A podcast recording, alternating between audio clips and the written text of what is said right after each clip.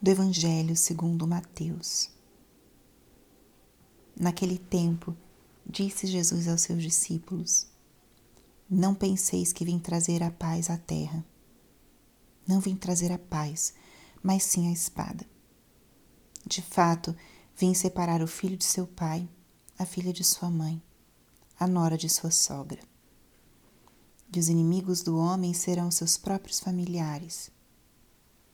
Quem ama seu pai ou sua mãe mais do que a mim, não é digno de mim. Quem ama seu filho ou sua filha mais do que a mim, não é digno de mim. Quem não toma sua cruz e não me segue, não é digno de mim. Quem procura conservar a sua vida vai perdê-la. E quem perde a sua vida por causa de mim vai encontrá-la. Quem vos recebe, a mim recebe.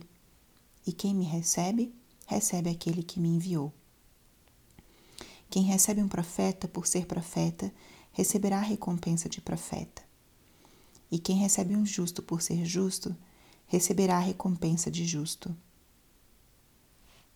Quem der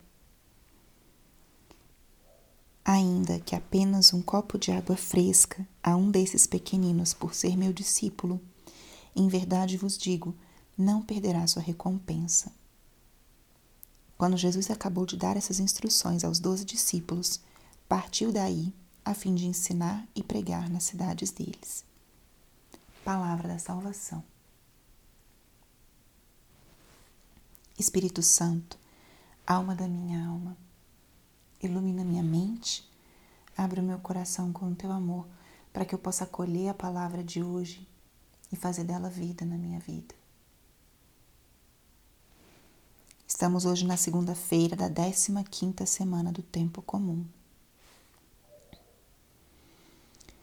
O tempo comum é esse tempo onde a gente acompanha a vida pública de Jesus, aquilo que ele fez, suas pregações, seus ensinamentos. É um tempo muito rico para nós entendermos o que Jesus veio ensinar e para podermos transformar isso também em, em, opção de vida. E o que, que o Evangelho de hoje nos diz? Um dos mandamentos, o primeiro dos mandamentos, é amar a Deus sobre todas as coisas. É um mandamento que, quando a gente pensa nele, é exigente, é difícil. Amar a Deus sobre todas as coisas, porque nós temos tantas coisas que nós amamos, que nós gostamos, que nós sonhamos, dedicamos tempo. E se a gente for fazer uma análise, será que Deus está por cima de todas as coisas? Nós amamos muitas coisas. Amamos pessoas, amamos amamos nossa família, amamos o trabalho, a profissão, amamos lugares, tem lugares que são marcantes na nossa história. Amamos também um bichinho de estimação ou algum bem material.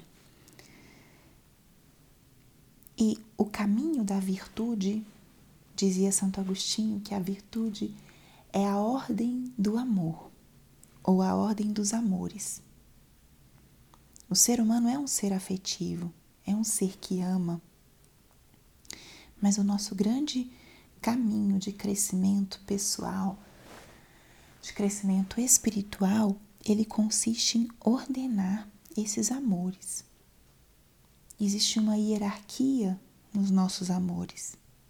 Não podemos amar da mesma forma a Deus ou um pai, um filho, que um animal ou um bem material. Existe uma hierarquia no nosso amor, nos nossos amores. E quando a gente conhece esse mandamento, amar a Deus sobre todas as coisas, isso quer dizer o primeiro nessa hierarquia é o nosso Senhor. É dele que nós recebemos a vida, é ele que nos mantém na existência, é dele que recebemos todos os outros bens. Ele é digno do nosso amor, do nosso louvor, da nossa adoração. E a palavra de hoje é uma forma muito concreta de compreender o que significa amar a Deus sobre todas as coisas. Jesus fala palavras e frases nesse, nesse trecho muito duras, muito difíceis. Mas no fundo, o que ele está ensinando aqui hoje é uma forma de nós vivermos esse primeiro mandamento. Ele diz: Não vim trazer paz, mas a espada. De fato, vim para separar o filho de seu pai, a filha de sua mãe, a nora de sua sogra. Jesus está falando como ele veio para separar. Que difícil a gente compreender esse evangelho. A divisão não é algo que é próprio de Deus.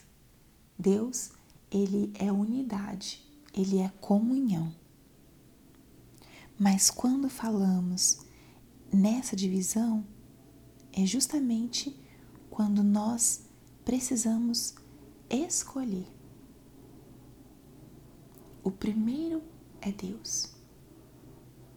Deus não vai nos pedir contradições não vai nos pedir abandonar, desprezar, mas vai nos pedir para colocá-lo em primeiro lugar. Isso sim.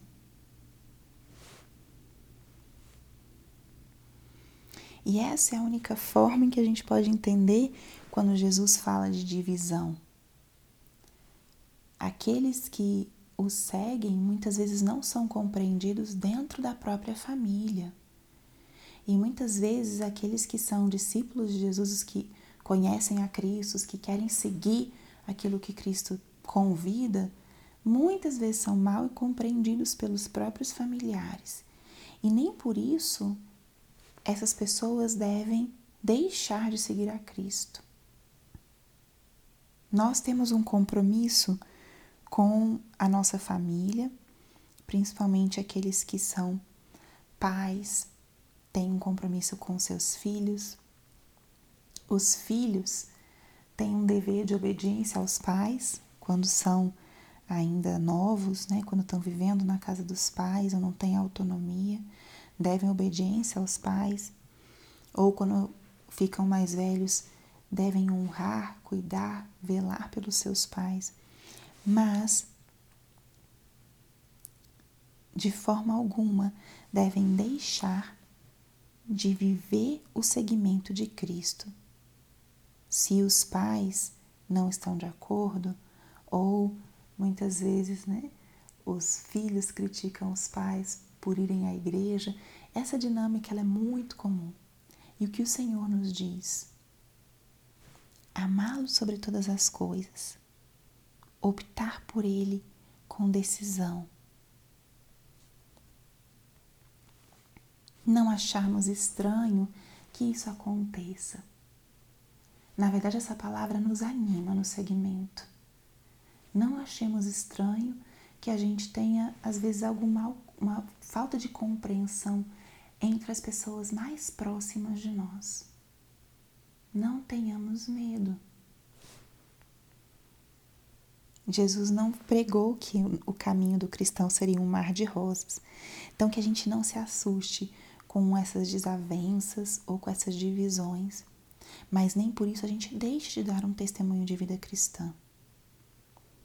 Não significa que vamos ter que ser violentos ou que romper laços, mas que a gente não desanime de dar testemunho da nossa vida cristã, mesmo em meio a, a adversidades.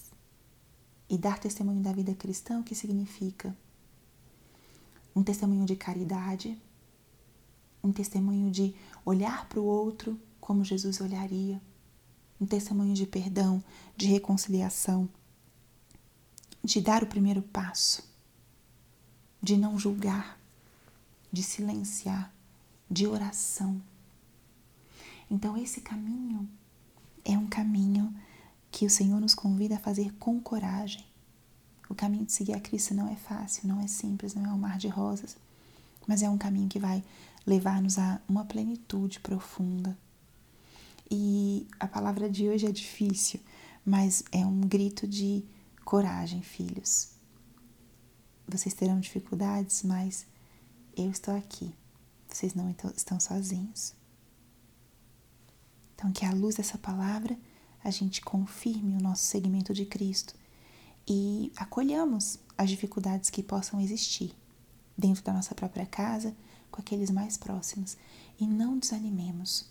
É Ele que nos chama e Ele está conosco. Glória ao Pai, ao Filho e ao Espírito Santo, como era no princípio, agora e sempre. Amém.